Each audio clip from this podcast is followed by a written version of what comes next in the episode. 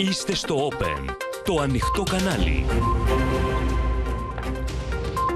Κυρίες και κύριοι, καλησπέρα σας. Είμαι η Ματίνα Παπαδέα. Ελάτε να δούμε μαζί τα νέα της ημέρας στο κεντρικό δελτίο ειδήσεων του Open που αρχίζει αμέσως τώρα. Μήνυμα στήριξης στον ελληνικό τουρισμό από τον Πρωθυπουργό. Στο τραπέζι του Κισέα το σχέδιο για τις πυρκαγιές και η έρευνα για τις εκρήξεις πυρομαχικών στη Νέα Νχίαλο. Έντονη αντίδραση της Αθήνας για την παραπομπή σε δίκη του Έλληνα Δημάρχου Χιμάρας Φρέντι Μπελέρη. Πετάει η τιμή της αμόλυβδης προβλέψεις για πάνω από 2 ευρώ στα αστικά κέντρα. Χτύπημα των Ρώσων σε ουκρανικά λιμάνια σιτηρών. Αυξάνονται οι διεθνείς τιμές. Τηλεφώνημα Πούτιν-Ερντογάν. Νέες κατηγορίες για συνωμοσία εναντίον του Τραμπ. Αναταραχή στις αγορές για το αξιόχρεο των Ηνωμένων Πολιτειών.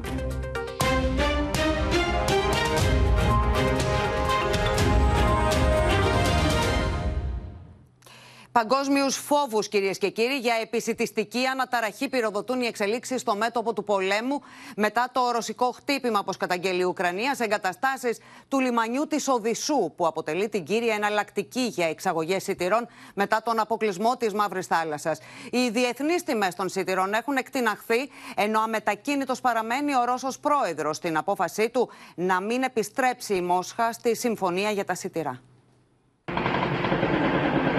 Στο στόχαστρο της Ρωσίας για ακόμα μια φορά οι λιμενικές εγκαταστάσεις της Οδυσσού. Εκτεταμένες ζημιές σε αποθήκη σιτηρών στο λιμάνι Ισμαήλ κατά μήκος του Δούναβη απειλούν την επισητιστική ασφάλεια. Τον λόγο λιμάνι στρατηγική σημασίας αποτελεί την κύρια εναλλακτική για εξαγωγές σιτηρών μετά τον αποκλεισμό από τη Ρωσία της Μαύρης Θάλασσας, ενώ απέχει μερικές μόλις εκατοντάδες μέτρα από τα σύνορα της Ρουμανίας. Λίγη ώρα αργότερα, ο Βλαντίμιρ Πούτιν συνομιλεί τηλεφωνικά με τον Ταγί Περντογάν, που του ζητάει να αποφύγει την κλιμάκωση. Ο πρόεδρος Πούτιν έχει επαναλάβει 100 φορές ότι η Ρωσία είναι έτοιμη να επιστρέψει στη συμφωνία για τα σιτηρά. Απλώ θα πρέπει να εφαρμοστούν και τα ρωσικά συμφέροντα. Αυτό δεν έχει συμβεί ακόμα. We've seen uh, in the last couple of weeks since this grain deal collapsed, uh, Russia pulled out of it. We have seen several attacks on uh, port uh, facilities in Odessa. And also, it's been reported that the grain export from Ukraine, of course, a very important exporter of grain, is down 40% in the month of July. Παράλληλα, στον εναέριο χώρο του Κιέβου εισέρχονται drones από διαφορετικά σημεία. Η Ουκρανική εράμινα τα καταρρύπτει χωρί να υπάρξουν νεκροί ή τραυματίε. Ενώ ο Δήμαρχο αναφέρει ότι στην πόλη έπεσαν συντρίμια. Χτυπήματα και στη Χερσόνα, όπου τραυματίζονται δύο πολίτε. Постійно в щоденному режимі працюємо з партнерами щодо посилення нашого повітряного щита. Крок за кроком ми додаємо захисту. την ίδια ώρα η Πολωνία αυξάνει τη στρατιωτική παρουσία στα σύνορά της με τη Λευκορωσία, ισχυριζόμενη ότι περίπου 100 μισθοφόροι της Βάγνερ βρίσκονται κοντά, ενώ κάνει λόγο και για παραβίαση του εναέριου χώρου της από λευκορωσικά ελικόπτερα. Państwo polskie podjęło decyzję o budowie zapory wzdłuż całej granicy z Białorusią i ta zapora jest ciągle rozbudowywana i wzmacniana. Εν μέσω των ρωσικών επιθέσεων στο Κίεβο, οι αρχές της πόλης ξυλώνουν το σφυροδρέπανο από το ιστορικό μνημείο της μητέρας πατρίδας που κοσμεί το κέντρο της Ουκρανικής πρωτεύουσας για να το αντικαταστήσουν με την Ουκρανική τρίαινα, κόβοντας έτσι κάθε δεσμό με ό,τι τους θυμίζει τη Σοβιετική Ένωση. Ελάτε να δούμε όλες τις τελευταίες εξελίξεις. Με τη βοήθεια των συναδέλφων έχουμε συνδεθεί με τη Μόσχα και τον Θανάση Αυγερινό. Κοντά μας και η Αδαμαντία Λιόλιου. Καλησπέρα και στους δύο. Αδαμαντία, να ξεκινήσουμε από σένα. Είχαμε λοιπόν το χτύπημα στο λιμάνι της Οδυσσούς, σε ένα λιμάνι στρατηγικής σημασίας, με κίνδυνο για την επισητιστική ασφαλεία διεθνώς. Και πρόκειται πιο συγκεκριμένα, Ματίνα, για το λιμάνι Ισμαήλ, εμπορικό λιμάνι στην περιοχή της Οδυσσού. Μιλώντας και με αξιωματούχους από την Ουκρανία, μας επισημαίνουν ότι πρόκειται για ένα ισχυρό χτύπημα και ένα ισχυρό πλήγμα. Μάλιστα, έχει καταστραφεί αποθήκη με σιτηρά, διοικητικό κτίριο, όπως και μια δεξαμενή τροφίμων. Υπολογίζεται ότι 40.000 τόνοι σιτηρών έχουν καταστραφεί και αυτοί οι συγκεκριμένοι τόνοι ε, στόχευαν για να μεταφερθούν και να εξαχθούν προς αφρικανικές χώρες στην Κίνα και στο Ισραήλ. Τώρα γνωρίζουμε ότι η συμφωνία για τα στηρά που είχε γίνει τον περασμένο Ιούλιο έχει παγώσει μετά από την αποχώρηση της Μόσχας. Η συμφωνία αυτή προέβλεπε ότι τα ουκρανικά σιτηρά θα μπορούσαν να εξαχθούν από τα λιμάνια που ήταν στην Μαύρη Θάλασσα, κυρίω από το λιμάνι της Οδυσσού.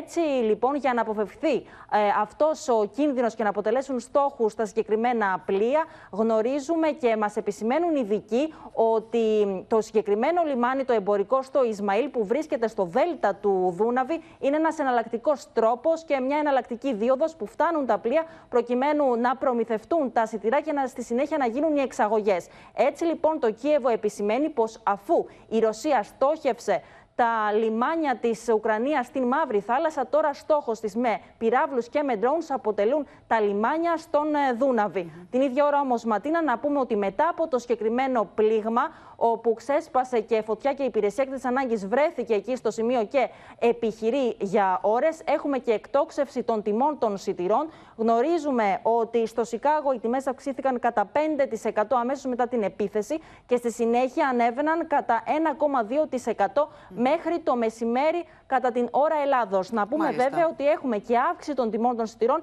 αμέσως μόλις η Ρωσία αποφάσισε να αποχωρήσει από την συγκεκριμένη ε, συμφωνία, δηλαδή τον προηγούμενο μήνα πριν από λίγες μέρες και η αύξηση αυτή υπολογίζεται στο 10%. Μάλιστα, γύροντας σε παγκόσμιους φόβους για τον κίνδυνο επισητιστικής κρίσης, νέας κρίσης για τα σιτηρά, α, Δαμαντία.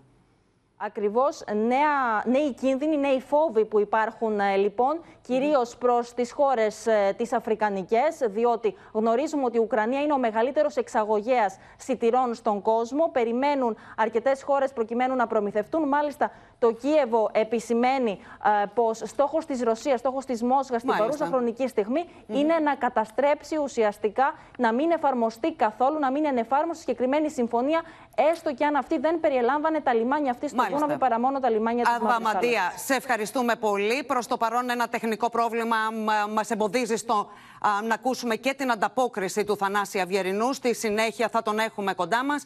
Τώρα, φωτιά έχουν πάρει τα καύσιμα λόγω της αύξησης της διεθνούς τιμής πετρελαίου, κάνοντας ακόμη πιο ακριβές τις διακοπές των αδιούχων του Αυγούστου. Σύμφωνα με παγκόσμια πλατφόρμα ημερήσιας καταγραφής τιμών καυσίμων, οι Έλληνες πληρώνουν την 7η ακριβότερη βενζίνη στον κόσμο. Χαμός γίνεται. Κάθε μέρα ανεβαίνει. Το νέο ράλι στι τιμέ καυσίμων φέρνει πονοκέφαλο στους καταναλωτές. Με το κόστος του πετρελαίου Brent να καλπάζει, οι τιμέ των καυσίμων πήραν και αυτές ανωδική τροχιά. το καλοκαίρι, όπως και πριν το Πάσχα των Καθολικών, συνήθως έχουμε μία αύξηση των τιμών. Δεν οφείλεται σε παράγοντες της εσωτερικής αγοράς. Οι τιμές αυξάνονται από, την, από το εξωτερικό. Πανελλαδικά η τιμή της αμόλυβδη έχει σκαρφαλώσει μέσα σε ένα μήνα στο 1,94 ευρώ από 1,86 ευρώ, με την αύξηση να διαμορφώνεται στο 4,3%. Στα πρατήρια υγρό καυσίμων της Θεσσαλονίκης η βενζίνη πωλείται κατά 1 ευρώ και 95 λεπτά το λίτρο, ενώ σε τουριστικές περιοχές όπως η Χαλκιδική έχει ξεπεράσει τα 2 ευρώ το λίτρο. 2 ευρώ το λίτρο είναι, είναι θέμα. Σε σχέση με άλλες περιοχές που έχω μείνει, όπως για παράδειγμα την Κύπρο που είναι 1 ευρώ, είναι τεράστια διαφορά. Και στα νησιά η τιμή της βενζίνης έχει ξεπεράσει τα 2 ευρώ το λίτρο, με πρωταθλήτριες στι Κυκλάδε, ενώ σε ανάλογα επίπεδα θα φτάσουν τιμές και στα αστικά κέντρα. οι καθημερινές και μικρές αυξήσεις θα φτάσουν πολύ σύντομα, ίσως και μες- μέχρι τα μέσα του Αυγούστου, στα μεγάλα αστικά κέντρα να έχει αγγίξει ή και να έχει ξεπεράσει τα 2 ευρώ. Ένα μεγάλο μέρος του μισθού μας το δίνουμε στι μετακινήσεις μας πλέον. Δηλαδή, δουλεύουμε για να βγάζουμε χρήματα για να μπορούμε να πηγαίνουμε στη δουλειά μας. Εν τω μεταξύ, σύμφωνα με παγκόσμια πλατφόρμα ημερήσια καταγραφής τιμών καυσίμων, οι Έλληνες πληρώνουν την 7η ακριβότερη βενζίνη στον κόσμο, ξεπερνώντας τη Γερμανία, Γαλλία, Ελβετία και άλλες χώρες της κεντρικής Ευρώπης. Περιορίζουμε λίγο την ποσότητα, ελέγχουμε το, το ποσό που βάζουμε και εντάξει, προσπαθούμε να κινούμαστε, να επιλέγουμε την καλύτερη επιλογή κάθε φορά. Με τις πετρελαιοπαραγωγικές χώρες να έχουν περιορίσει την παραγωγή, δεν διαφαίνεται η αποκλιμάκωση των τιμών στα καύσιμα τουλάχιστον μέχρι τα τέλη του καλοκαιριού. Επιστρέφουμε στη σύνδεσή μας με τη Μόσχα και τον Θανάση Αυγερινό. Θανάση, βλέπουμε τον ε, Ρώσο πρόεδρο να μην κάνει ούτε βήμα πίσω, εμένοντας την απόφαση για έξοδο της Μόσχας από τη Συμφωνία για τα Σιτηρά. Καλησπέρα από τη Μόσχα που σχεδόν ένα μήνα κρατούσε στον πάγο τον Τούρκο πρόεδρο και τον είχε να περιμένει στο ακουστικό του απάντηση του Πούτιν. Η τελευταία συνομιλία των δύο έγινε στις 24 Ιουνίου και ενδιάμεσα θυμόμαστε ότι ο Ερντογάν έλεγε και ξανάλεγε ότι θα συζητήσει όπου να είναι το θέμα της συμφωνίας των σιτηρών με τον Πούτιν. Όμως επανειλημμένος, όπως είπαμε και στα δελτία μας, η συνομιλία δεν έγινε ποτέ έγκαιρα πριν λήξει η συμφωνία από την οποία αποσύρθηκε η Ρωσία. Ε, Σήμερα που τελικά έγινε, ήταν μάλλον απογοήτευση για την τουρκική πλευρά και προσωπικά για τον Ερντογάν, όπως προκύπτει από την ανακοίνωση του Κρεμλίνου και από τις πληροφορίες που έχουμε συλλέξει, Ο Πούτιν, παρά τις πιέσεις και τις υποσχέσεις Ερντογάν, έμεινε αμετακίνητο στην απόφαση της Ρωσίας να αποχωρήσει από τη συμφωνία για τα σιτηρά, εκτός και υλοποιηθούν όλοι οι όροι που έχουν τεθεί. Και αυτό που ξεκαθάρισε είναι ότι δεν έχουν νόημα οι συμφωνίες εάν δεν τηρούνται οι όροι τους, επιμένοντας ότι παρά τις δεσμεύσεις τόσο του ΟΗΕ όσο και της Τουρκίας, ποτέ δεν απελευθερώθηκε το εμπόριο των ρωσικών τροφίμων και των λοιπασμάτων παράλληλα με τα ουκρανικά σιτηρά. Αυτό προβλέπει η συμφωνία. Α, παραμένει επίσης ανοιχτό και το θρίλερ με την περιβόητη επίσκεψη του Πούτιν α, στην Τουρκία τον Αύγουστο. Ο κύριος Ερντογάν έχει επανειλημμένως ανακοινώσει ότι αυτή η επίσκεψη θα γίνει α, εντός του μήνα. Όμως το Κρεμλίνο ακόμη και σήμερα μιλά για πιθανή συνάντηση των δύο. Δεν ξεκαθαρίζει αν αυτή θα γίνει στην ε, Τουρκία και πολύ περισσότερο δεν δίνει οποιαδήποτε ε, ημερομηνία. Είναι φανερό λοιπόν ότι η κρίση στις σχέσεις Πούτιν-Ερντογάν παραμένει. Ε, πολλοί εκτιμούν ότι η σταγόνα που ξεχύλισε το ποτήρι ήταν η παράδοση των πέντε ηγετικών στελεχών του τάγματος Αζόφ από τον Ερντογάν στον Ζελένσκι χωρίς να υπάρξει προηγουμένως συνεννόηση αλλά φαίνεται πως αυτό που ενοχλεί πραγματικά τη Μόσχα Μάλιστα. είναι το γεγονός ότι ο Ερντογάν έδωσε μηνύματα στροφής προς τις Ηνωμένες Πολιτείες κάτι που δεν ικανοποιεί καθόλου βέβαια Και παραμένει η ψυχρότητα στις σχέσεις των δύο χωρών. Θανάση Αυγερνές, ευχαριστούμε πολύ. Πίσω στα δικά μας πατάει γκάζι η κυβέρνηση για να κερδίσει το στίχημα πάταξης της φοροδιαφυγής, με το Οικονομικό Επιτελείο να στέλνει μήνυμα για εντατικοποίηση της προσπάθειας. Ενδείξεις φοροδιαφυγής προκύπτουν και από τα στοιχεία του προγράμματος επιδότησης επιτοκίων, ενώ η ΑΔΕ ετοιμάζεται να κρεμά στα μανταλάκια μεγαλοφιλέτες σε εφορία και ευκά. Νέα όπλα στη φαρέτρα της προσθέτει η Ανεξάρτητη Αρχή Δημοσίων Εσόδων, σε μια περίοδο που η κυβέρνηση εντατικοποιεί τον αγώνα για την πάταξη της φοροδιαφυγής. Η φορολογική δικαιοσύνη και η καταπολέμηση της φοροδιαφυγής είναι βασική προτεραιότητα της κυβέρνησης.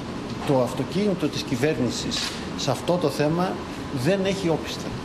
Θα προχωρήσουμε μπροστά, το οφείλουμε στους Έλληνες πολίτες, η συντριπτική πλειονότητα των οποίων πληρώνει κανονικά τους φόρους που τους αναλογούν. Το Οικονομικό Επιτελείο επισκέφθηκε σήμερα το κέντρο ηλεκτρονικής διακυβέρνησης της ΑΑΔΕ, το ψηφιακό μάτι δηλαδή της αρχής, που καταγράφει τους ελέγχους που πραγματοποιούνται σε πραγματικό χρόνο. Πόσες ομάδες έχουμε αυτή τη στιγμή στο πεδίο, Στο πεδίο αυτή τη στιγμή ε, είναι η, η ομάδα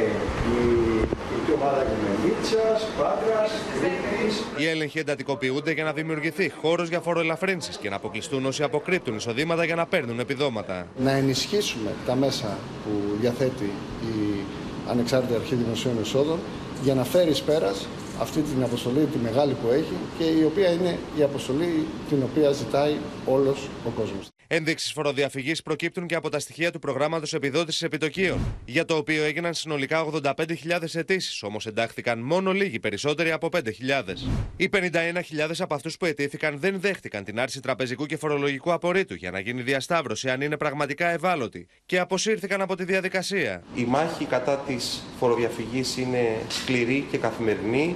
Στη μάχη αυτή απαντάμε ενισχύοντας τα εργαλεία μας. Στο μικροσκόπιο έχουν μπει και οι στρατηγικοί κακοπληρωτές του δημοσίου. Με την ΑΔΕ να ετοιμάζεται να βγάλει στη δημοσιότητα την Παρασκευή τα ονόματα των μεγαλοφιλετών. Όσων δηλαδή έχουν αρρύθμιστα χρέη πάνω από 150.000 ευρώ σε εφορία και εύκα. Και οι οποίοι αγνόησαν επανειλημμένα τις προειδοποιήσεις και τις προθεσμίες για αρρύθμιση ή αποπληρωμή των οφειλών τους.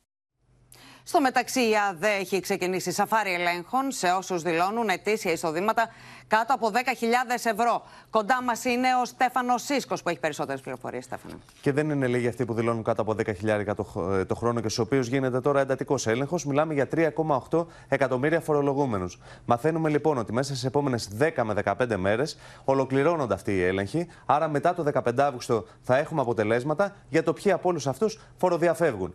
Στο μικροσκόπιο τώρα έχω να σου πω ότι είναι οι ελεύθεροι επαγγελματίες. Κυρίως εκεί όπου έχει διαπιστωθεί ότι υπάρχουν εκτεταμένες ενδείξεις φοροδιαφυγής. Το Οικονομικό Επιτελείο εξετάζει σε κάποιες επαγγελματικές ομάδες να γίνει υποχρεωτική η πληρωμή μόνο με POS. Στα δύσκολα επαγγέλματα, όπως μας λένε, εκεί όπου δεν μπορεί να γίνει εύκολα έλεγχος, για παράδειγμα σε υδραυλικούς, σε συμβολεογράφου, σε γιατρούς, εκεί δηλαδή ο πελάτης να μην μπορεί να πληρώσει με μετρητά, μόνο με κάρτα να είναι υποχρεωτικό, για να μην μπορεί να αποκρύπτεται εισόδημα. Τουλάχιστον σε αυτούς που το κάνουν. Υπό εξέταση τώρα είναι να γίνει υποχρεωτική και η ηλεκτρονική πληρωμή ενοικίων. Τέλος δηλαδή το ενίκιο στο χέρι, όπως ξέρουμε τόσα χρόνια. Είναι δύο μέτρα τα οποία ε, εξετάζεται αν εμπίπτουν τόσο στο ελληνικό όσο και στο ευρωπαϊκό δίκαιο και σε κάθε περίπτωση χρειάζονται την έγκριση των θεσμών. Τώρα περιμένουμε και με μεγάλο ενδιαφέρον τι θα δείξουν οι φετινές φορολογικές δηλώσεις. Η διαδικασία τελειώνει 31 Αυγούστου και 5 στους 6 μέχρι στιγμής έχουν υποβάλει φορολογική δήλωση. Ωστόσο, η παράταση που δόθηκε τράβηξε προς τα πίσω το Market Pass. Είχαμε μέχρι στιγμής το βασικό σενάριο για μία διπλή δόση το Σεπτέμβριο, για Αύγουστο και Σεπτέμβριο και άλλη μία τον Οκτώβριο. Τώρα το Οικονομικό Επιτελείο προσανατολίζεται σε μία τριπλή δόση τον Οκτώβριο. Να πληρωθούν δηλαδή μία και καλή δικαιούχοι, καθώς μόλις ολοκληρώνουν οι φορολογικές δηλώσεις, χρειάζεται περίπου ένας μήνας να γίνει εκαθάριση. Φάγαμε και το Σεπτέμβριο, οπότε αυτό είναι μάλλον το επικρατέστερο σενάριο. Μάλιστα, Στέφανε, σε ευχαριστούμε πολύ. Αλλάζουμε θέμα μήνυμα έμπρακτη στήριξης του ελληνικού τουρισμού και της προσπάθειας τουριστικής ανάκαμψης στη Ρόδο, που δέχθηκε ισχυρό πλήγμα από τις πρόσφατες πυρκαγιές, έστειλε ο Πρωθυπουργός μιλώντας σε βρετανικό τηλεοπτικό δίκτυο. Στο μεταξύ, αντίστροφα μετρά ο χρόνος για την έκδοση του πορίσματος και την απόδοση ευθυνών σχετικά με τις εκρήξεις πυρομαχικών στην Νέα η Ελλάδα είναι απολύτω ασφαλή, είναι το μήνυμα στήριξη στον ελληνικό τουρισμό που έστειλε διεθνώ ο Κυριάκο Μητσοτάκη μιλώντα στο βρετανικό δίκτυο ITV. Greece is, is absolutely uh, safe. Uh, yeah. we place an emphasis on, uh, obviously, on, on safety. And as I told you, even in Rhodes, uh, less than 15% of the island was affected. I also need to point out that no lives were lost uh, in, uh, in Rhodes, no injuries reported. We managed to evacuate um, 20,000 people very, very safely. Ο Πρωθυπουργό ανακοίνωσε και ένα πακέτο δωρεάν διακοπών για μια εβδομάδα για όσου τουρίστε αναγκάστηκαν να φύγουν από τη Ρόδο εξαιτία των πυρκαγιών. And for all of those uh, whose holidays were cut short as a result of the wildfires, uh, the Greek government, uh, in cooperation with the local authorities, will offer one week of free holidays on roads uh, next uh, spring wow. or next uh, fall so that we make sure that they come back to the island and that they enjoy its natural beauty. Την ίδια ώρα, η έρευνα των εμπειρογνωμόνων της πολεμικής αεροπορίας για τα αίτια που οδήγησαν στι εκρήξει των πυρομαχικών στη Νέα Αγχίαλο συζητήθηκε στη συνεδρίαση του Κισέα στο Μαξίμου και έχει ξεκινήσει η αντίστροφη μέτρηση για την απόδοση ευθυνών. Ενωτέθηκε επιτάπητος και η επικαιροποίηση του προγράμματος πολιτικής προστασίας Αιγής, το οποίο συμπεριλαμβάνει μεταξύ άλλων σε μακροπρόθεσμο ορίζοντα και την προμήθεια των Καναντέρ CL515 όταν ξεκινήσει ξανά η παραγωγή τους θα έπρεπε τα πυρομαχικά αυτά να βρίσκονται έστω αν ήταν βόμβες ελευθέρας άφεσης όπως ήταν αυτές οι οποίες λένε ότι σκάσανε ε, θα έπρεπε να ήταν σίγουρα εξασφαλισμένες σε υπόγειες αποθήκες ή σε αποθήκες με τσιμέντο έτσι ώστε να μην μπορούν να επηρεάζονται από τα θερμικά φορτία. Αυτό όμως το οποίο θα πρέπει να επισημάνουμε είναι ίσως να απαιτηθεί να αναθεωρηθούν κάποιοι κανόνες προστασίας των χώρων αυτών ή ακόμη και φύλαξης κάποιων πυρομαχικών μέσα στους χώρους.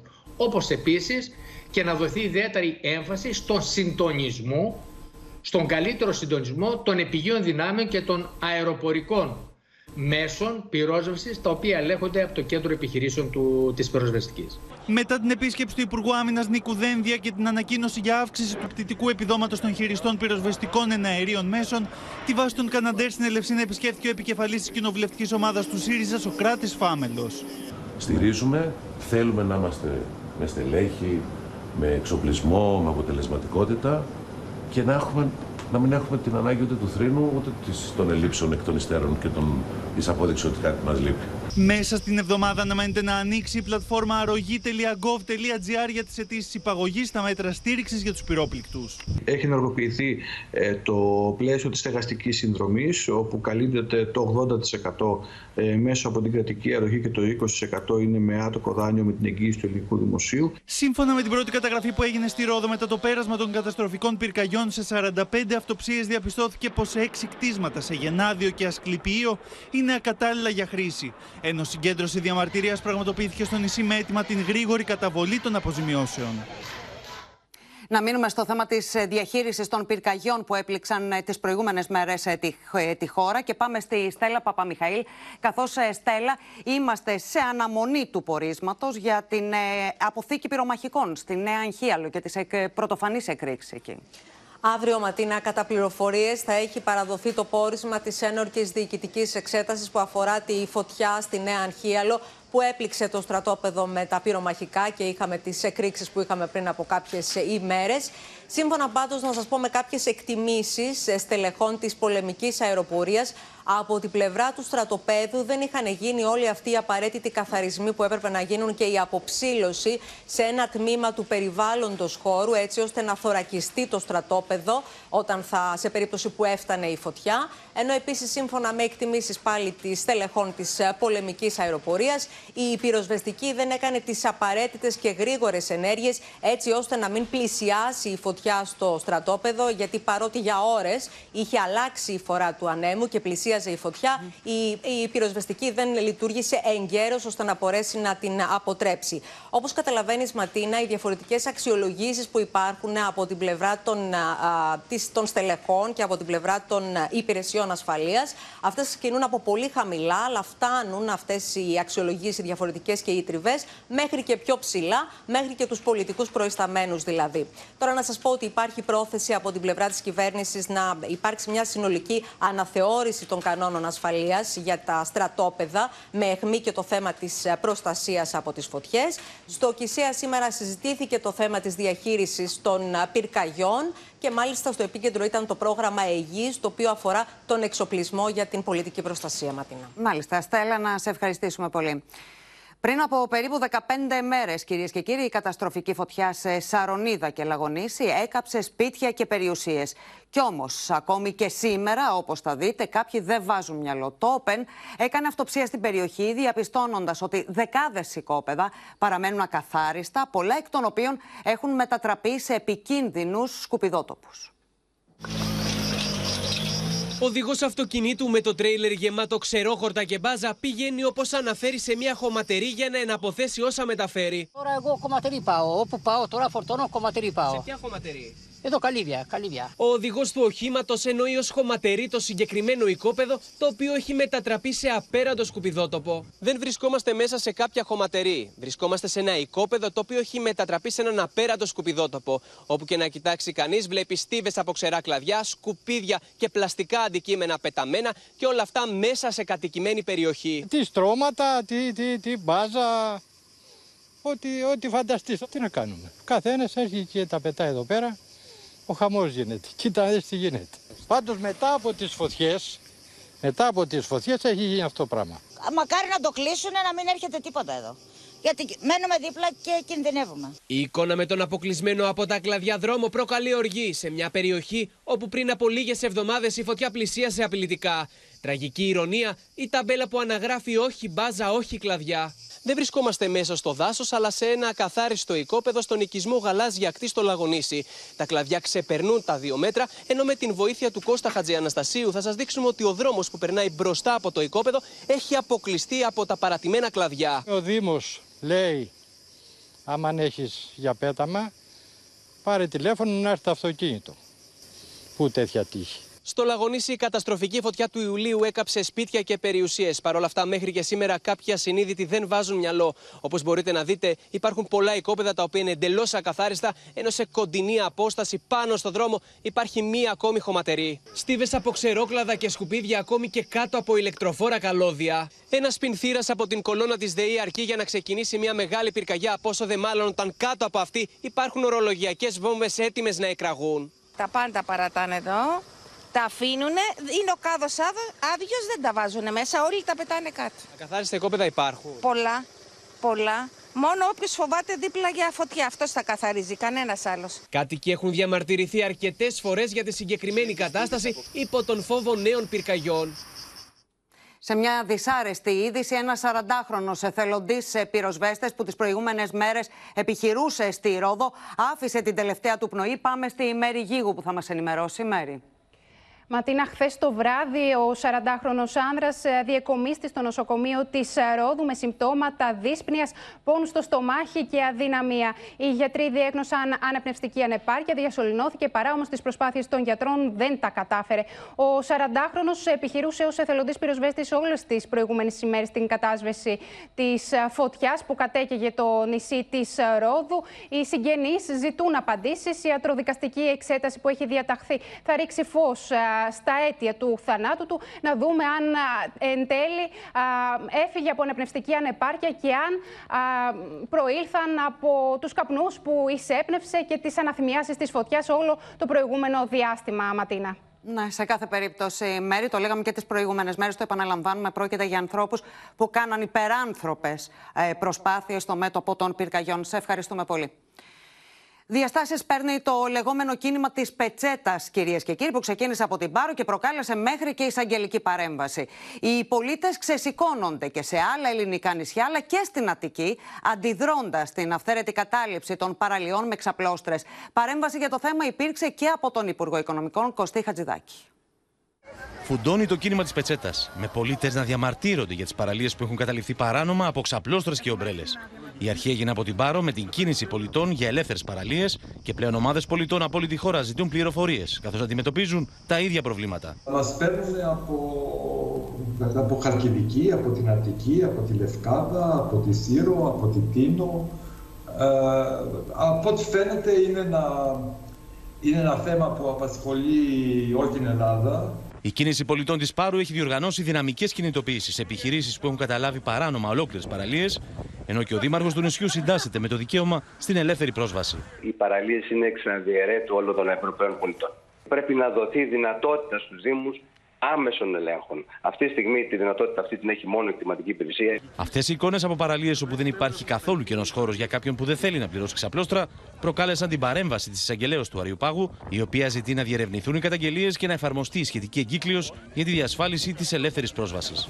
Ιδιωτικές παραλίες ο νόμος δεν γνωρίζει. Αν δε ενάντια στο νόμο και ανήθικα κοινωνικά στις περιοχές αρμοδιότητάς σας υπάρχουν τέτοιες, λόγω της μακροχρόνιας παντελούς αδιαφορίας των αρχών και της έλλειψης παντός ελέγχου, πρέπει με την εισαγγελική δράση μας να επαναφέρουμε τα πράγματα στην προτέρα νόμιμη κατάσταση. Για το θέμα παρενέβη και το Υπουργείο Εθνικής Οικονομίας και Οικονομικών, στέλνοντας στελέχη της Κλιματική Υπηρεσίας Σύρου να κάνουν αυτοψίες στις παραλίες, μικρή και μεγάλη σάντα της Πάρου, όπου διαπιστώθηκαν σημαντικές παραβάσεις και εκδόθηκαν πρωτόκολλα απομάκρυνσης τριών επιχειρήσεων. Σε κάθε περίπτωση, η απόφασή μας είναι να τηρηθεί η νομιμότητα στις παραχωρημένες από το δημόσιο παραλίες και να τηρηθούν στο ακέραιο οι συμβάσεις που έχουν υπογραφεί. Κάθε παραβίαση της νομιμότητας θα μας βρει απέναντι. Το παράδειγμα της Πάρου ακολουθούν πολίτες και στην Άξο, δημιουργώντας προφίλ στο Facebook με τίτλο Σώστε τις παραλίες της Νάξου. Με την ομάδα να συγκεντρώνει περισσότερα από 3.700 μέλη σε ελάχιστο χρόνο. Η κίνηση πολιτών έχει καταγράψει με ντρόουν τις βασικές παραλίες του νησιού, με σκοπό να συγκριθούν με τις αποφάσεις παραχώρησης και να αποκαλυφθούν οι παρανομίες. Αυτή την εβδομάδα θα καταθέσουμε στον εισαγγελέα, στην εισαγγελία πρωτοδικών Νάξου και στην εισαγγελία Ερθετών Σύρου ε, και σε όλες τις υπόλοιπες αρμόδιες αρχές την ε, αναφορά μας, την καταγγελία μας ε, και θα ζητήσουμε, θα απαιτήσουμε την άμεση επέμβασή τους. Η εισαγγελέας του Αριού Πάγου εκτός από την Πάρο παρενέβη και για τη Σέριφο, όπου σύμφωνα με καταγγελίες του Δημάρχου, ενώ ο Δήμος φραγίζει beach bar του νησιού, το οποίο λειτουργεί παράνομα, λίγες ημέρες μετά ανοίγει ξανά, αψηφώντας τις αποφάσεις. Νέα επιχείρηση διάσωσης μεταναστών σημειώθηκε νότια της Λέσβου, ενώ το μεταναστευτικό Γιάννη Ιζιάκα απασχόλησε και τη συνεδρίαση του ΚΙΣΕΑ. Ακριβώς, Ματίνα, και πρέπει να πούμε ότι είναι η τέταρτη ευρείας κλίμακα κλίμακας επιχείρηση έρευνας και διάσωσης από την αρχή της εβδομάδας. Σκάφος του λιμενικού, λοιπόν, εντόπισε λέμβος στο οποίο επέβαιναν 40 μετανάστες. Στη θέα του σκάφους του λιμενικού, δύο από αυτούς, ο ένας τρύπησε τη βάρκα και ο άλλος πέταξε τη μηχανή της ε, λέμβου στη θάλασσα. Οι δύο αυτοί, βέβαια, αλλοδαποί συνελήφθησαν για πρόκληση ναυαγίου. Πρέπει να πούμε ότι όπως είπες Ματίνα, το μεταναστευτικό απασχόλησε και το ΚΙΣΕΑ που έγινε σήμερα, καθώς από την ελληνική πλευρά υπάρχει προβληματισμός για την αύξηση των μεταναστευτικών ροών, όχι τόσο στα χερσαία, όσο στα θαλάσσια σύνορα και ιδιαίτερα στα νησιά του βορειοανατολικού Αιγαίου. Πρέπει να πούμε ότι στο μεταναστευτικό προσφυγικό αναφέρθηκε και ο Κυριάκος Μητσοτάκης στη συνέντευξή του στο βρετανικό δίκτυο ITV, λέγοντας πως η Ελλάδα τηρεί αυστηρή αλλά δίκαιη πολιτική στο μεταναστευτικό. Ανέφερε πως ε, η χώρα κατάφερε να μειώσει μειώσει κατά 80% τις μεταναστευτικές ροές και πως στόχος της κυβέρνησης είναι να τσακίσει τα δίκτυα των διακινητών. Γιάννης Γιάκας, σε ευχαριστούμε πολύ. Μπορούμε να παρακολουθήσουμε ένα απόσπασμα από τα όσα είπε για το μεταναστευτικό ο Κυριάκος Μητσοτάκης. We've taken a tough but fair uh, approach vis-à-vis -vis migration, and we have been able to significantly reduce the flows of migrants arriving on our islands uh, by more than 80 percent. at the same time, we've saved thousands of people um, uh, at sea, but we have really focused on making sure that we break down the network of smugglers, uh, those who uh, actually prey on desperate people, offering them what they market as a safe package, but which could very well end up in, in a tragedy. We don't want the smugglers to dictate our migration policy. And of course, this is not just a Greek problem, it's a European problem. Σε ειδικό δικαστήριο παραπέμπεται ο εκλεγμένος δήμαρχος Χιμάρας, Φρέντι Μπελέρης, ο οποίος παραμένει προφυλακισμένος. Έντονη είναι η αντίδραση της Αθήνας, μιλώντας για την παραβίαση του δικαιώματος σε δίκαιη δίκη και του τεκμηρίου της αθότητας. Για πολιτική δίωξη και εχμαλωσία μιλά το περιβάλλον του Έλληνα Δημάρχου. Είναι εχμάλωτος του καθεστώτος δράμα και ο λαός της Χιμάρας εξίσου είναι όμοιροι του καθεστώς δράμα. Για συνεχιζόμενη ομοιρία του Φρέντι Μπελέρη κάνει λόγο ο αδερφός του στο Open. Σχεδόν τρεις μήνες από τη σύλληψή του και ο εκλεγμένος δήμαρχος Χιμάρας παραπέμπεται σε δίκη στο ειδικό δικαστήριο. Είχαμε πει εξ αρχής ότι η δίωξη είναι πολιτική. Επιβεβαιώνεται από την προφυλάκησή του. Ε, γίνανε πολλές απόπειρες να γίνει αποφυλάκηση έστω με προοριστικά μέτρα. Αυτό δεν το δεχτήκανε σε καμία φάση. Με το πόρισμα της ειδικής εισαγγελίας διαφθοράς σχεδόν να καταδικάζει το Φρέντι Μπελέρη πριν καν δικαστεί. Είναι κατάπιστο το να διαβάζουμε σε ένα πόρισμα που μιλά για το ότι θα παραπευθεί σε δίκη μια υπόθεση ότι είναι ένοχος. Αυτό είναι κάτι πρωτόγνωρο. Βέβαια, από την άλλη, αυτό συνδέεται με όλες τις άλλες δράσεις του κυρίου Ράμα γύρω από αυτή την υπόθεση για να καταδικάσει τον κύριο Μπελέρη. Θα πρέπει αυτό το θέμα να, να διεθνοποιηθεί όσο πιο πολύ γίνεται. Ε, από τη στιγμή που δεν υπάρχει διάθεση από τη μεριά της Αλβανίας να δώσει λύση, θα πρέπει να είναι οι πιέσεις εδώ πιο έντονες. Έντονη είναι η αντίδραση της Αθήνας, καθώς σύμφωνα με διπλωματικές πηγές η εξέλιξη αυτή ουσιαστικά παραβιάζει το τεκμήριο της αθωότητας. Προεξοφλεί την έκβαση της διαδικασίας, παραβιάζοντας το δικαίωμα της δίκαιης δίκης και το τεκμήριο της αθωότητας, που η Αλβανία, ως υποψήφια χώρα προς ένταξη στην Ευρωπαϊκή Ένωση, οφείλει να τηρεί απαρέγκλητα. Όπως λένε οι δικοί του άνθρωποι, ο Φρέντις Μπελέρης παραμένει δυνατός και αποφασισμένος να δώσει τη μάχη του. Ο Φρέντις έχει πει σε όλες τις συναντήσεις και με όλους τους φορείς που έχει μιλήσει ότι αυτό το πράγμα θα το πάει μέχρι τέλος. Εμένει στο να αναλάβει τα καθήκοντά του έστω και μέσα από τη φυλακή και εμένει σε αυτό το οποίο έχει ζητήσει και σε πρόσφατη συνέντευξή του να έχει μια δίκαιη δίκη. Συνεχίζει να κρατείται από τις 12 Μαου με μια δικογραφία που, όπως λέει η πλευρά του Φρέντι Μπελέρη, δεν έχει στοιχεία και κάνουν λόγο για ξεκάθαρη πολιτική δίωξη με απότερο στόχο τα περιουσιακά στοιχεία των ομογενών που ζουν στη Χιμάρα. Μια πολύ ενδιαφέρουσα είδηση έγινε γνωστή πριν από λίγο. Πάμε στον Γιώργο Κρατημένο. Γιώργο, μας έρχεται από την Αμερικανική Βουλή των Αντιπροσώπων. Ναι, υπερψηφίστηκε Ματίνα μια τροπολογία στο νομοσχέδιο για τον αμυντικό προπολογισμό του Κογκρέσου. Η τροπολογία αυτή ζητεί ε, από τους ε, Υπουργούς Άμυνας και Εξωτερικών να καταθέσουν ε, ανάλυση ε, στις αρμόδιες επιτροπές του Κογκρέσου με τις οποίες να διερευνά, διερευνάται ε, καταρχήν οι σχέσεις ασφαλείας μεταξύ ΗΠΑ και Ελλάδας, αλλά το κυριότερο ε, η ανάλυση για δυνατότητα για πρόσθετες βάσεις ή διευρυμένη στρατιωτική παρουσία των ΗΠΑ στα ελληνικά νησιά. Η έκθεση αυτή θα πρέπει να έχει κατατεθεί των ε, δύο υπουργών ε, τουλάχιστον δύο μήνες πριν από την τελική έκρηση του νομοσχεδίου για τον αμυντικό προπολογισμό του Κογκρέσου. Τέλος, να σου πω ότι η Γερουσία έχει υπερψηφίσει ειδικό της νομοσχέδιο και πλέον τα δύο νομοθετικά σώματα βρίσκονται σε διαπραγματεύσεις για το τελικό κείμενο, το οποίο και θα αποσταλεί στον Αμερικανό πρόεδρο Τζο Μπάιντεν. Ματίνα. Γιώργο, να σε ευχαριστήσουμε πολύ. Στον ΣΥΡΙΖΑ τώρα στην τελική φάση για την επιλογή των υποψηφιωτήτων που θα στηρίξει για τους μεγαλύτερους δήμους της χώρας, Μπένι Κουμουνδούρου, που αυτή την ώρα διερευνά τις προθέσεις του διεθνούς μπασκετμπολίστα Νίκου Παπά για το Δήμο Αθηναίων. Την ίδια ώρα σε εξέλιξη βρίσκεται η δραστηριότητα και των υποψήφιων αρχηγών. Δεν έχω μπασκετικά αποθυμένα. Ασύστη υποψηφιότητα στο διεθνή μπασκετμπολίστα Νίκο Παπά έχει πετάξει ο ΣΥΡΙΖΑ και περιμένει απόψε την απάντησή του για να ξεκαθαρίσει το τοπίο σχετικά με το ποιον θα στηρίξει η Κουμουνδούρου για δήμαρχο Αθηναίων. Αν δεν πετύχει η προσπάθεια του Νίκο του Παπά, να το πω έτσι τελείως απλά για να είμαι κατανοητό, την οποία εμείς θα την υποστηρίξουμε και έχουμε και συζητήσεις αυτή την περίοδο για να δούμε πώς διαμορφώνεται το, το ψηφοδέλτιο και το πρόγραμμα ορισμένοι σύντροφοι, καλά κάνουν και προτείνουν στην πολιτική γραμματεία να έχουμε και εναλλακτικά ονόματα για να υπάρχουν και άλλες υποψηφιότητες. Ο Σοκράτης Φάμελος κράτησε πάντως και πάλι κλειστά τα χαρτιά του για το αν θα διεκδικήσει την προεδρία του κόμματος. Έχω και την ευθύνη όχι μόνο της πολιτικής παρουσίας της αξιωματικής αντιπολίτευσης, αλλά και της έκφρασης ενότητας. Mm -hmm. Με ό,τι σημαίνει αυτό. Άρα πρέπει να είμαι πάρα πολύ προσεκτικός και τιμώ αυτό το ρόλο που έχω. Οι άλλοι υποψήφοι τοποθετούνται δημόσια για μια σειρά αποζητήματα. Η Εφη Αχτσιόγλου σχολίασε το πρόβλημα της έλλειψης στέγης για τους φοιτητές. Για χιλιάδες οικογένειες, η χαρά για την επιτυχία των νέων ανθρώπων αντισταθμίζεται από το άγχος. Άγχος για το κόστος σπουδών και κυρίως άγχος για το κόστος της φοιτητικής στέγης. Πρόκειται για ένα βαθύ κοινωνικό πρόβλημα. Υπάρχει λύση. Τράπεζα στέγης, κανόνες και έλεγχος στην βραχυχρόνια μίσθωση, αξιοποίηση του Ταμείου Ανάκαμψης για κατασκευή φοιτητικών εστιών. Τη στήριξή του στην κίνηση πολιτών Πάρου για ελεύθερες παραλίες εξέφρασε ο Ευκλήδης Τσακαλώτος. Είμαστε στο πλευρό των πολιτών και θα δίνουμε μαζί τις μάχες για την προάσπιση των δικαιωμάτων τους έναντι της ανεξέλεγκτης και παράνομης καταστροφικής εκμετάλλευσης των παραλιών μας και του δημόσιου χώρου γενικότερα. Στο ευρύ ακροατήριο που θα πρέπει να εκφράσει ο ΣΥΡΙΖΑ αναφέρεται ο Νίκος Παπάς. Είναι ήδη όσοι έχουν στρατευτεί στην προσπάθεια του ΣΥΡΙΖΑ, όχι ενοικιαστές, όχι πελάτες μιας πολιτικής στρατηγικής, αλλά συνδημιουργοί και συνδιαμορφωτέ μιας μεγάλης αριστερής προοδευτική δημοκρατικής παράταξης, η οποία θα διεκδικήσει τη νίκη σε περιβάλλον ενισχυμένης αναλογικής. Πάμε λοιπόν να δούμε τα νεότερα από το μέτωπο της ε, Κουμουνδούρου με τον Χρήστο Τσίγουρη. Χρήστο, είναι σε εξέλιξη η αντιπροσωπεία, η συνάντηση αντιπροσωπείας του ΣΥΡΙΖΑ με τον ε, Νίκο Παπά, τον μπασκετμπολίστα.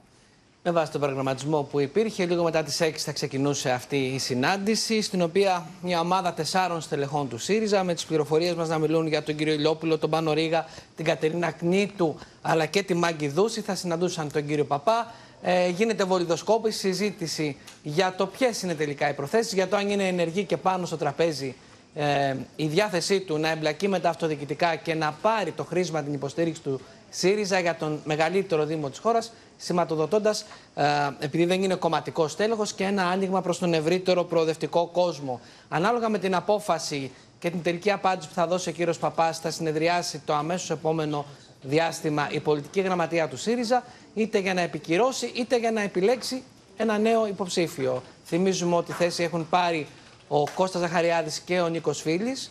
Ε, δεν έχει γίνει ψηφοφορία για τους δύο.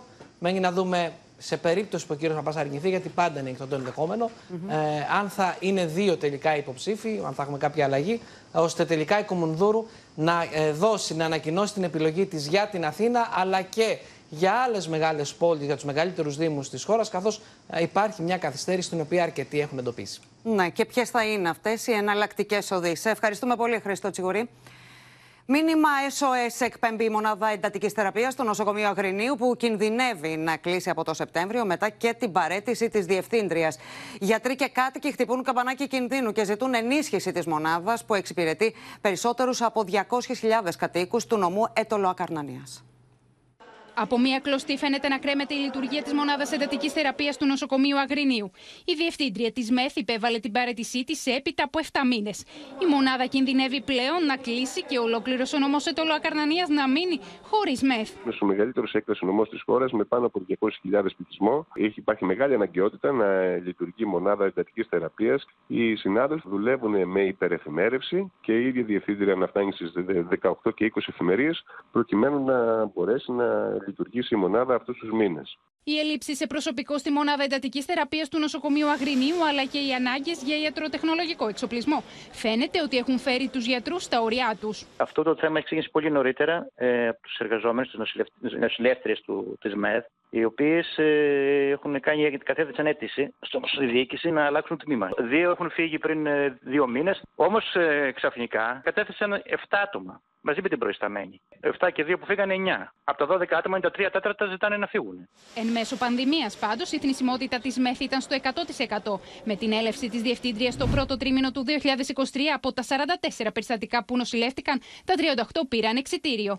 Κάτω από αντίξωες συνθήκες και χάρη στις υπερπροσπάθειες του ιατρικού και νοσηλευτικού προσωπικού, όπως λένε οι συναδελφοί τους. Πήγαινε πάρα πολύ καλά. Και στη θνητότητα είχε πέσει, ναι, πάρα πολύ καλά. Σαν, σαν λειτουργία. Σίγουρα με υπερεφημέρωση των γιατρών. Στη σύσκεψη που έγινε στην 6η Υγειονομική Περιφέρεια με τη συμμετοχή της διοίκησης του νοσοκομείου και άλλων φορέων, ο διοικητής της ΥΠΕ δεσμεύτηκε ότι θα δρομολογηθούν άμεσα οι διαδικασίες για προσλήψεις προσωπικού. Έχουμε ζητήσει με επίγονα γραφό μας από το Υπουργείο Υγείας για την προκήρυξη δύο μονίμων θέσεων ειδικότητας ε, εντατικολόγου για τη ΜΕΘ του Αγρινίου. Και βεβαίως ε, από την πλευρά μας θα κάνουμε ό,τι είναι δυνατόν να διασφαλιστεί η εύρυθμη λειτουργία της μονάδας με κάθε τρόπο. Εκτός πάντως από την μονάδα εντατικής θεραπείας, το νοσοκομείο Αγρινίου είναι εκείνο που δέχεται τα Σαββατοκυριακά καρδιοπαθείς από το νοσοκομείο του Μεσολογγίου λόγω των μεγάλων ελλείψεων προσωπικού που υπάρχουν και εκεί.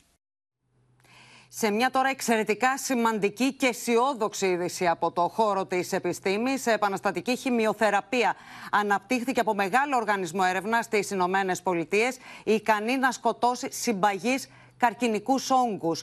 Πάμε να συναντήσουμε τη Μέρη Γίγου που θα μας εξηγήσει, θα μας πει περισσότερα. Είναι πάντως μια είδηση Μέρη που γεννά ελπίδα.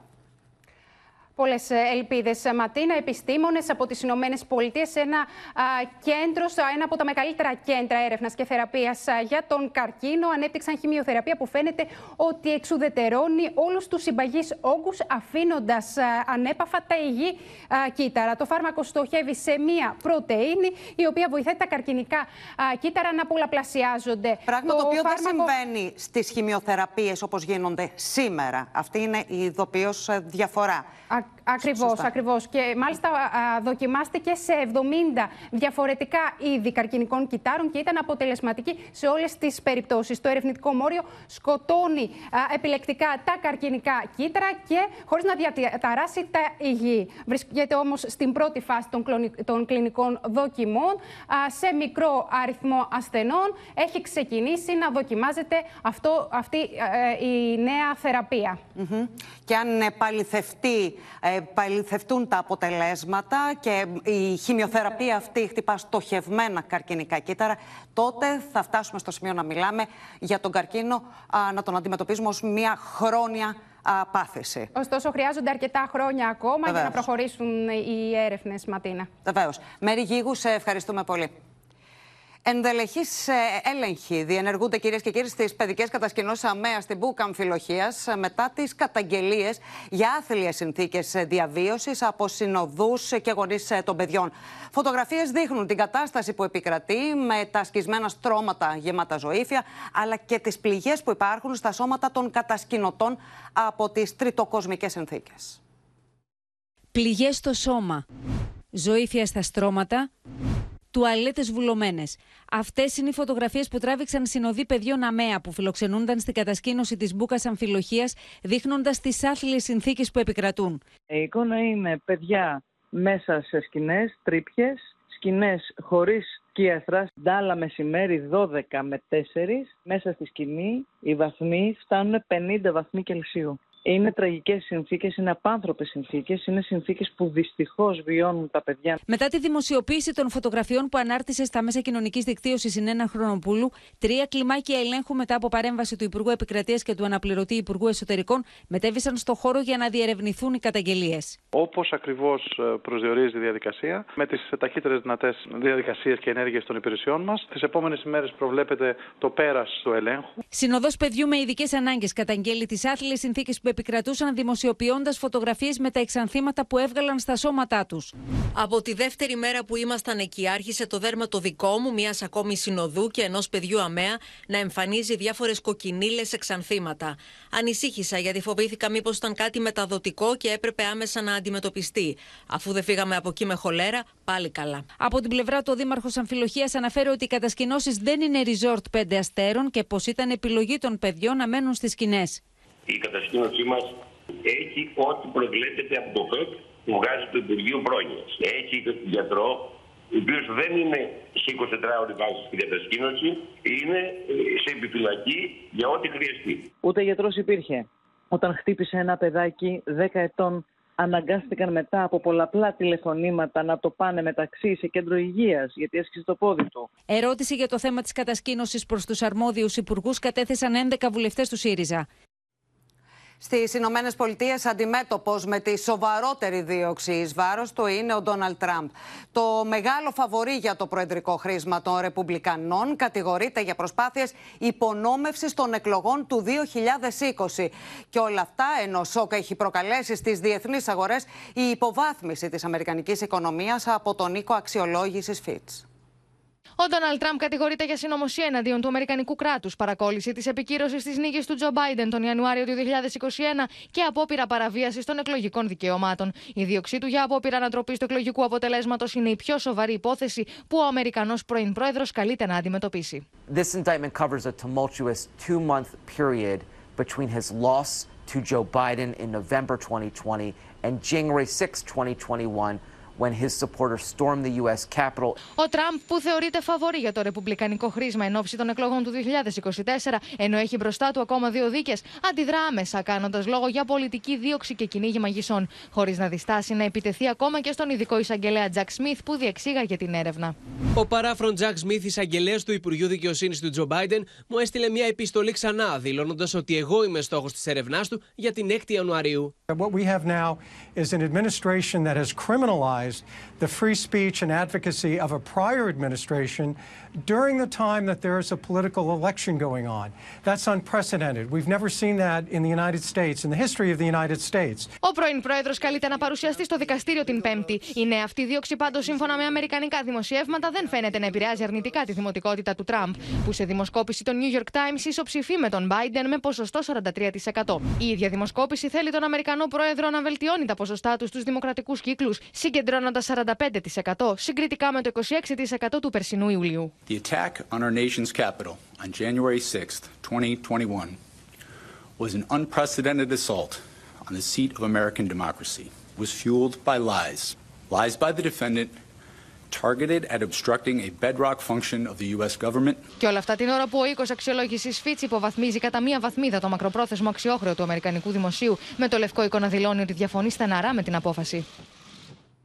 Ένα νεκρό και περισσότερα από 210.000 νοικοκυριά χωρίς ρεύμα άφησε στο πέρασμά του από την Ιαπωνία ο τυφώνας Χανούν. Την ίδια ώρα η Κίνα μετρά τις πληγές της από την κακοκαιρία που κόστισε τη ζωή σε 20 ανθρώπους. Ακραία καιρικά φαινόμενα πλήττουν την Ιαπωνία στο αρχιπέλαγο της Οκινάουα στο νότιο άκρο της χώρας. Από τον τυφώνα έχουν προκληθεί προβλήματα στην εργοδότηση. Πάνω από 210.000 σπίτια έχουν μείνει χωρίς ρεύμα. Τουλάχιστον ένας άνθρωπος μέχρι στιγμής έχει χάσει τη ζωή του. Η Ιαπωνική Μετεωρολογική Υπηρεσία εξέδωσε έκτακτα δελτία προειδοποιώντας για κίνδυνο πλημμυρών και κατολιστήσεων.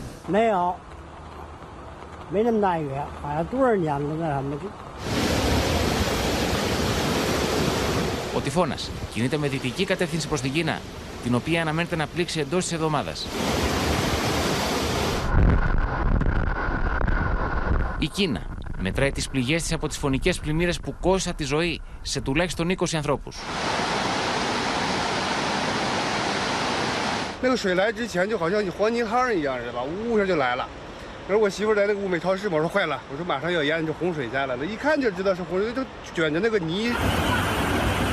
Αντιμέτωπο με το πιο σφοδρό κύμα βροχοπτώσεων εδώ και 140 χρόνια βρέθηκε το Πεκίνο.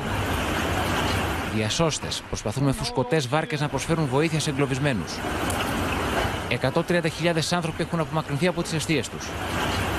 Τα ορμητικά νερά έχουν παρασύρει αυτοκίνητα και γέφυρες ενώ έχουν διακόψει την κυκλοφορία των οχημάτων. 坐船进到小区里面，把这些受困的人员呃转移出来。昨天夜间呢，就集中转移的大人员大概是超过了七百多人，七百多人的样子。 Οι δρόμοι μετατράπηκαν σε ποτάμια λάσπης από τους αρωτικούς χυμάρους. Και στο σημείο αυτό ολοκληρώθηκε το κεντρικό δελτίο ειδήσεων. Μείνετε στο Open. Αμέσως μετά η ταξιδιωτική εκπομπή εικόνες και στις 9 έρχεται ξανά στις οθόνες μας ο πρώτος κύκλος της δραματικής σειράς εποχής «Έρωτας φυγάς». Κυρίες και κύριοι, από όλους εμάς, καλό βράδυ.